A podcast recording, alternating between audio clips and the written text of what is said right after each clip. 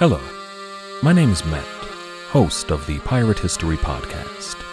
Pirates rank among the most mythologized and romanticized of all historical figures.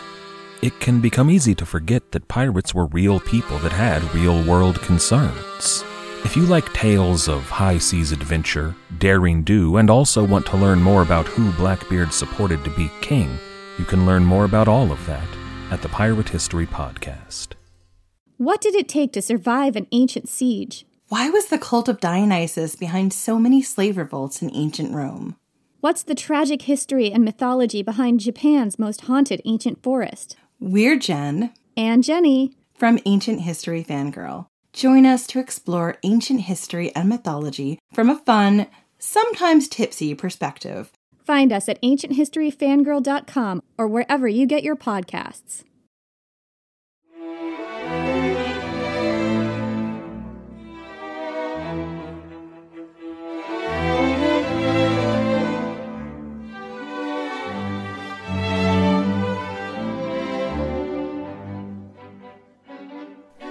Welcome to Pax Britannica. Episode 34 War and Peace.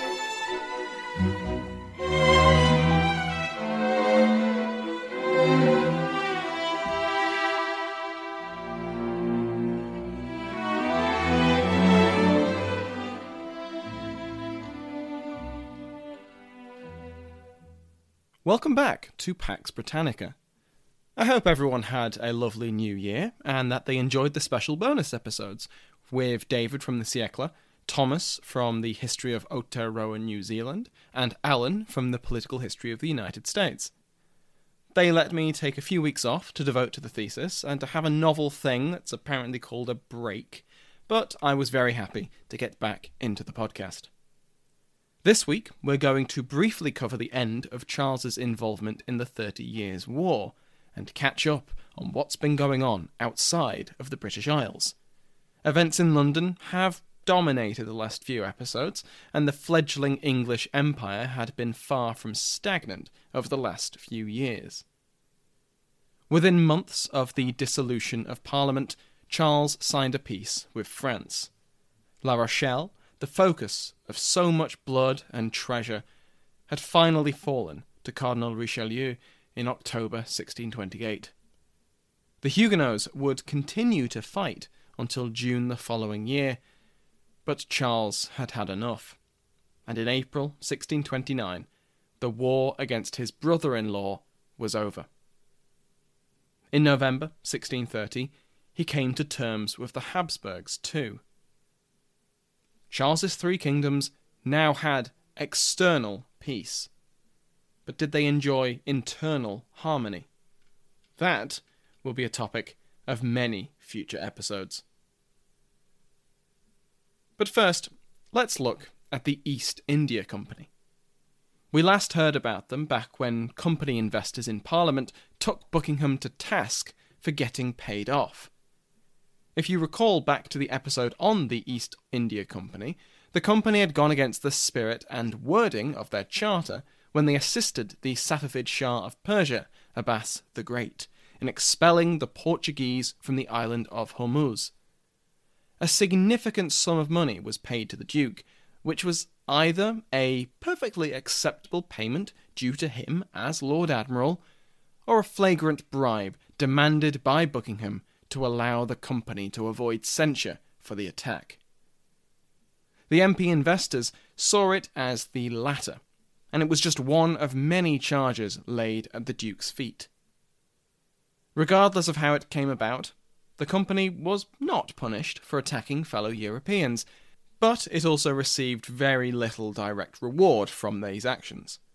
Abbas had promised a share of customs duties from the island in return for the company's assistance, but these payments were rare and far less than promised. The next significant event after the Hormuz attack was another conflict with another European trader. This time, it was the Dutch, with their own East India Company. Now, I still don't know how to actually pronounce the name in Dutch, so we'll call it by its well known abbreviation, the VOC. The rivalry between the two companies was bloody. They had previously clashed violently over bases in the Spice Islands, particularly the Banda Islands in 1620. But the events of 1623 were far more bloody. The Dutch had suspected that the English were working with the Portuguese and the Japanese to force them off the island of Ambon. More than 20 suspects were arrested and tortured by having a cloth wrapped around their face with water then poured onto it. If that sounds familiar, today we would call that waterboarding, and it apparently simulates the feeling of drowning. Confessing to the charges of treason, 20 men were beheaded, with 10 of them being Englishmen in the employ of the East India Company. Naturally, when news of this reached Europe, London was incensed, and there were demands for either a military response or compensation for the families of the executed men. The Dutch, who were currently fighting for their lives in the Thirty Years' War, remember, ignored these demands. They had much bigger problems. It would take more than 30 years for the compensation for the Amboina massacre to be paid out by the Dutch government after they were defeated in the First Anglo Dutch War by Cromwell's protectorate. Amboina marked a turning point in the East India Company's policy. Whether it was caused by this explicit and bloody message from the Dutch to stay the hell out of their business, or if it was already in motion when Amboina happened, the EIC changed its focus from the Spice Islands to the Indian mainland. While in hindsight, we obviously know that the company would one day dominate the subcontinent, contemporaries obviously didn't know this. Instead, they saw the company forced, by the strength of the Dutch, to operate in much less lucrative areas. In other words, where they could trade, not where they wanted to trade. They would still have to contend with Portuguese and Dutch rivalry on the mainland, but the political situation was entirely different. The Europeans were in much weaker positions on the mainland, dealing with the local powers, particularly the grand and incredibly powerful Mughal Empire. In 1626, the company attempted to build a fortification at Armagon, but the project was abandoned in 1632 due to the cost and its vulnerable location, just a few miles north of a Dutch outpost. It was, in the words of one company official, better lost than found. Speaking of cost, in the 1620s and into the 1630s, the company faced serious financial obstacles. In terms of gross profit, investors only received a 12% return between the years 1617 and 1632. Still high, but far below the fortunes that had been made over the previous two decades. Part of the reason for this was that the company had been a victim of its own success. Outgoings were now higher than the early years, as the company had established factories and agents throughout the region to facilitate trade. These cost money to maintain, and many of the agents were flagrantly corrupt. Likewise, trade fleets had grown in size and now needed even more protection to keep them safe. Simply put, the company was overextended. But other reasons were more or less outside of company control. This entire period was one of a trade recession, which particularly hurt Northern Europe. This was only exacerbated by the Thirty Years' War, which of course disrupted trade routes even before Charles's accession and his entry into the conflict. The plague had returned to England in 1625, while at the other end of the trade route, Gujarat, where the company's factory at Surat was based, was facing its own war and accompanying famine. Conditions became so poor that the company had to move the bulk of its operations from Surat to Masulipatam, which just wasn't as commercially viable as Surat at its peak. Thus, the company downsized during the 1620s, abandoning bases and removing the most corrupt factors to fend off the worst of the recession. They were still profitable, and they survived. But this could have easily spelled the end of the EIC had it been managed worse. The final threat to the company in this period was domestic. Royal attitudes towards the EIC were mixed, as was the effect of royal policy. Both James and Charles saw the company as the valuable source of income that it was, especially when Parliament wasn't behaving, and Charles offered to become a shareholder between 1627 and 1631. But the kings repeatedly threatened its success, either deliberately or by an ignorance of economics and trade. Both Charles and his father had seen the income from Eastern trade and said, if this is just from one company, imagine how much we'd make if we had two. So James granted a charter in 1618 for a Scottish East India Company. The English were horrified and petitioned the king and everyone else they could to have the charter revoked. It took a £20,000 loan to James, and it should go without saying at this point that the company never saw a penny of that again, but the charter was duly revoked. Charles would follow through on creating a new company later in his reign, and it was a complete disaster that only led to piracy, humiliation, and the EIC left to pick up the pieces. But that's for another episode. The company also faced criticism from a possibly unexpected corner Parliament. This was surprising to read, considering that Parliament had attacked Buckingham for extorting the company, and the company had many investors in Parliament. But the East India Company was one giant monopoly, and there was significant political, economic, and ideological oppositions to monopolies in Parliament, as we've seen. Particular concern was raised about their practice of exporting bullion. If you recall, precious metals were the only product England had that the markets of the East uniformly wanted, and the company had been granted exclusive right to export it. The problem was that economic theory at the time measured the strength of an economy on how much hard currency it had. From this point of view, the EIC was directly harming the wealth of the kingdom for the benefit of a few London investors. To argue against this case, the company brought in a veritable genius of a writer, Thomas Mun. In 1621, Mun comprehensively accounted for the value of exports and imports made by the East India Company, tabulating exactly what the kingdom had lost and what it had gained. The results spoke for themselves. England had saved more than £75,000 from buying spices directly from the East rather than from European middlemen, while for every £100,000 of bullion exported from the country, the kingdom received nearly £500,000 in imports and in reselling goods to Europe. From conversions found in William Dalrymple's new book, The Anarchy, £100,000 then is about £11 million today, and half a million then is about £55 million now. Mun made a point of highlighting that this wealth was not limited to London, and the rest of the kingdom benefited. Lawson, in the East India Company, notes that none of the company's critics had anywhere near this level of detail in their attacks, and they didn't have the expertise to counter Mun's arguments. Similar criticism would come again in 1628, and again Mun ably defended the company.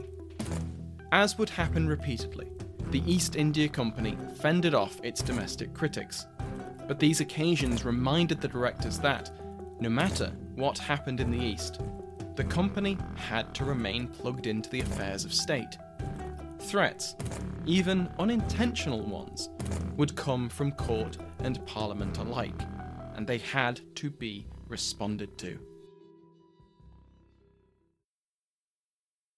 Hi, everyone, this is Scott. If you want to learn about the world's oldest civilizations, find out how they were rediscovered, Follow the story of Mark Antony and Cleopatra's descendants over 10 generations, or take a deep dive into the Iron Age or the Hellenistic era, then check out the Ancient World podcast. Available on all podcasting platforms, or go to ancientworldpodcast.com. That's the Ancient World podcast.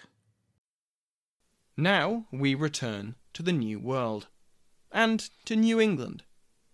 If you haven't listened to Alan's episode on New England already, then you're doing yourself a disservice because I'm going to follow on from his recount of events following Standish's raid. What was Standish's raid? Well, you have to listen to that episode to find out, won't you? So, to roughly recap, after Standish's raid, Plymouth was largely secure from Indian attack, as many of their native neighbours retreated in horror at the violence, leaving Massasoit, thank you, Alan, for the correct pronunciation, and the pilgrims to themselves. More settlers arrived throughout the rest of the decade, but the population remained tiny, never more than 300 before the 1630s. One notable and controversial group of settlers arrived under Thomas Morton. Morton was, in Richard Middleton's words, a lawyer of dubious reputation. He arrived at the head of a group of colonists who settled near Mount Wollaston, where they established a settlement that has apparently been called America's first Woodstock. It had all the decadence and free living of real Woodstock. You know, lewd poetry, dancing around the maypole, alcohol. Absolutely scandalous, I know. At least it was to the pilgrims, who were, of course, hoping to create a godly society. Woodstock lasted for three years before the pilgrims decided enough was enough and dispatched Standish and their militia to get rid of them. Morton and his hippies were loaded onto a ship and sent back to England. Morton was just a distraction, though. Plymouth's main concern at this time was financial. While they hadn't travelled to America to make a fortune, they still had backers and investors to pay. And New England had few sources of income. They had fish, and they had furs from the Wampanoag. That was essentially it, and the Wampanoag now found themselves in a much stronger bargaining position with all their competitors fled west. In 1626, the England based investors decided to sell their shares for a fixed amount, spread over time over nine annual instalments of £200. Now, their land could be divided amongst the pilgrims, boosting their agricultural efficiency. But the instalments themselves were still hard to pay. This was, more or less, how life continued in New England, with the small Plymouth colony and Massasoit's Wampanoag Indians coexisting. And then the Massachusetts Bay Company was formed, and everything changed. The Massachusetts Bay Company, like other companies, was made up of merchants seeking to profit from colonization and the trade that came with it. Many of the investors in 1629 had been involved in another attempt earlier in the decade to settle Cape Ann, and after the usual gamut of disease, financial loss, and death took its toll, they'd backed off. Clearly, this hadn't put them off the idea as a whole, and the same was true for a few survivors of the earlier attempt who had chosen to remain. Their tenacity, both the investors and the settlers themselves, was partly because they were too not solely there for profit. They were the hotter sort of Protestant, Puritans, though they weren't separatists in the same way that the Pilgrims had been. They did not see the Church of England as beyond saving, and I'll refer to them as Puritans for simplicity's sake.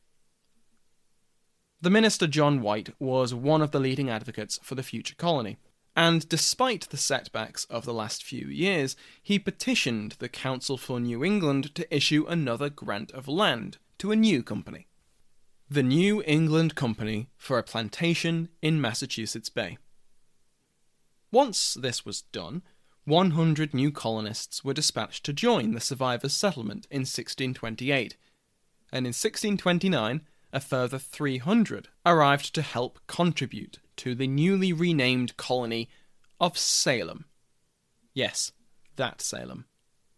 Fears about the legality of their colony and whether different colonial claims overlapped led to an appeal for a new royal charter. This was duly granted, and the Massachusetts Bay Company was formally incorporated in 1629. There was a very important difference between this charter and other company foundations. There were geographic limits, there was the structure of the company, but the charter of the Massachusetts Bay Company didn't specify where their company headquarters would be based. Normally, this was in London or another South English city, where royal officials could keep an eye on the goings on and at least try to influence what was happening across the ocean.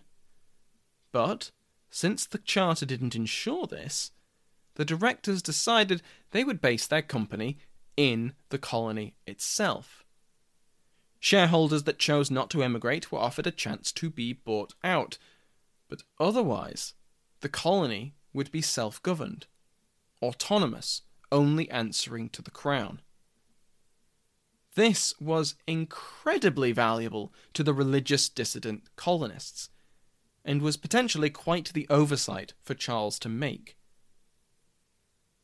The company elected a Suffolk lawyer, one John Winthrop, to become governor of the colony and to lead the expedition. And in April 1630, Winthrop departed England with more than 700 settlers, the vast majority of them being Puritans. It was at this time that Winthrop gave his most famous sermon, where he predicted that their colony would be as a city upon a hill. The eyes of all people are upon us. Seven or eleven ships, my sources disagree, made their nine week journey to Cape Ann, and where they docked at Salem. Here, the current governor of Salem, John Endicott, was given his marching orders. Salem now fell under the Massachusetts Bay Colony, and so Winthrop would replace him. Endicott remained as a prominent member of the larger colony, compensated with land, and will return to our story in the future. Salem remained where it was, but Winthrop's party moved on to the mouth of the Charles River. Here, they founded a little settlement called Boston. Boston would very rapidly become the largest settlement in English America and would remain so until Philadelphia usurps the mantle in the 18th century. We will return to Massachusetts soon and see how Winthrop and the Puritans settle in and undergo rapid expansion in both population and territory over the next 10 years. Moving south, we find Virginia. Now a crown colony, Virginia had been in a state of war with the Powhatan Confederacy since the massacre in 1622, in cooperation with their Indian allies. The Second Anglo Powhatan War was incredibly bitter and long lasting. Every year, when supplies allowed, the Virginian militia marched to burn Indian villages and fields, and likewise unprotected Virginian crops were destroyed by the Powhatan. In 1623, a peace delegation of Indians were poisoned and butchered, and in 1624, a pitched battle was only narrowly avoided. Despite a temporary truce, the violence will continue until 1632. Virginia and New England will both increase in importance as the narrative goes on, but for now, in this period, they were rivaled, or perhaps surpassed in importance, by a scattered collection of small islands in the Caribbean. The English West Indies had begun with the tiny island of St. Christopher, or St. Kitts, in 1624. If you recall, Sir Thomas Warner had founded the colony without any actual legal authority to do so, and with a minuscule settler population of only 16 people. Despite facing a hurricane which destroyed their first harvest, the colony survived to be reinforced and received official approval to exist, as well as claims to the islands of Nevis, Barbados, and Montserrat. Remember this. They also welcomed a sudden visit by French privateers, who settled their own colony on the island, and the two European communities formed an alliance against the native Carib or Kalinago population. This alliance was incredibly valuable for the English, but not, shall we say, for the natives.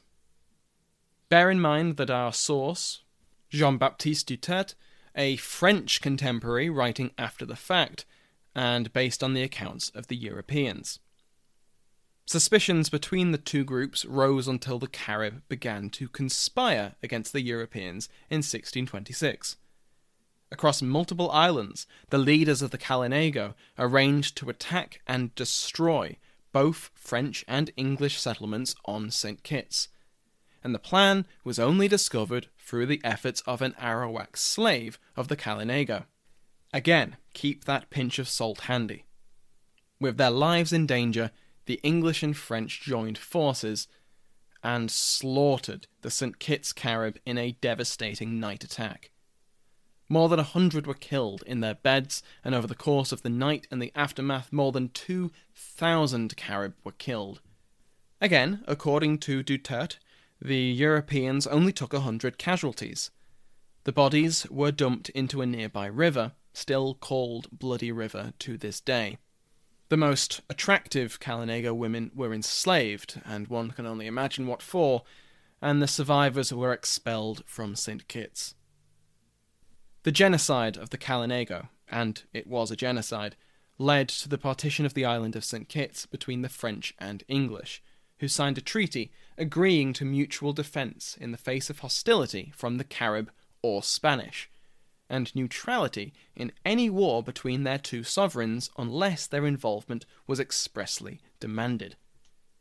This was useful when the relationship between France and England led to war later in the year. St. Kitts served as a base for further colonial expansion in the Caribbean. Over the next few years, the English colonized the islands of the West Indies. Barbados was settled in 1627. The island of Nevis was colonized the following year, and Antigua and Montserrat followed in 1632. Yet again, though, we find the vagaries of geography and the reach of court faction throwing a spanner in the works. Warner had his patent to settle St. Kitts and nearby islands, but within a year this had been replaced by a proprietary charter granted to James Hay, Earl of Carlisle. Straightforward enough. Sucks to be you, Warner, but the king has made his decision, and that's the matter settled. What do you mean Charles has made another grant? Yep, Carlisle received his grant to settle the Caribbean islands on the 2nd of July, 1625.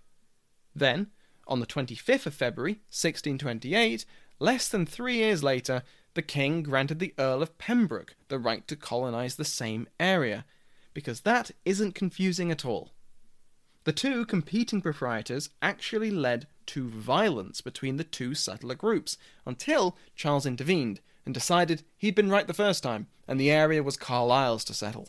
Warner remained in the position of de facto governor even after losing his patent and played a key role in the growth of the English colony and its spread to the other islands. New colonists continued to arrive at St. Kitts, and it came to the point that previous cordial relations with the French started to break down. English settlers began to move into French designated areas of the island. It was only with the arrival of another 300 French colonists and their escort of six ships of the line which stopped the encroachment. With the matter settled, the French warships left and then the Spanish arrived. In September 1629, St. Kitts was attacked and ravaged by Don Fadrique de Toledo. The colonial authorities submitted, with French colonists expelled to the island of San Martin, and the English to England. But not all the English left. Many fled into the centre of St. Kitts, and once the Spanish departed, they returned.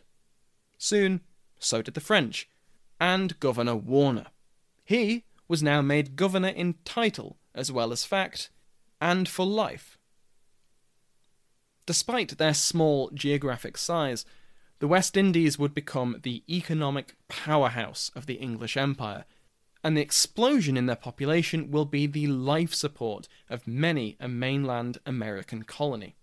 The West Indies will be the focus of several more episodes in the near future. Before I leave you, there's a link to a short survey in the description of the episode. As we're approaching the anniversary of PAX, I wanted to get some input from you, my wonderful listeners, about what you think about the podcast and where you'd like to see it go. It'll only take a few minutes, but I've asked about guest episodes, interviews, ads, Patreon, merchandise, all that stuff. I'd really, really appreciate it if you could follow that link and take five minutes to click through it. It'll do wonders for me to know what everyone else thinks about these things. I have a few ideas and plans in the works for 2020, and it would be nice to have an idea of how they'll be received. I'll post the link on social media too, and I'll keep it live for a few weeks. I also put a poll out for my patrons to take part in over how I'd handle episode shoutouts from now on. My House of Lords voted on the proposed changes, and I'm pleased to say that the ayes have it. From now on, to keep the sign off nice and short, only patrons at the rank of Duke and above will be announced every episode, with new patrons and a few randomly chosen Earls joining them. So, without further ado, thank you to the Royal Headsman, executed today. Her Grace the Duchess of Devon, Michelle Gersich, His Grace the Duke of Clarence, Rory Martin, the Right Honourable Earl of Southampton, Alan Goldstein, the Right Honourable Earl of Bradford, Richard Liddell, the Right Honourable Earl of Winchester, Alistair Slade, a new Baron, Guillermo Amorim, and a new Viscount, Karl Muscothian. Thanks again to every member of my House of Lords, to Sounds Like an Earful for the music used in today's episode, and to you for listening.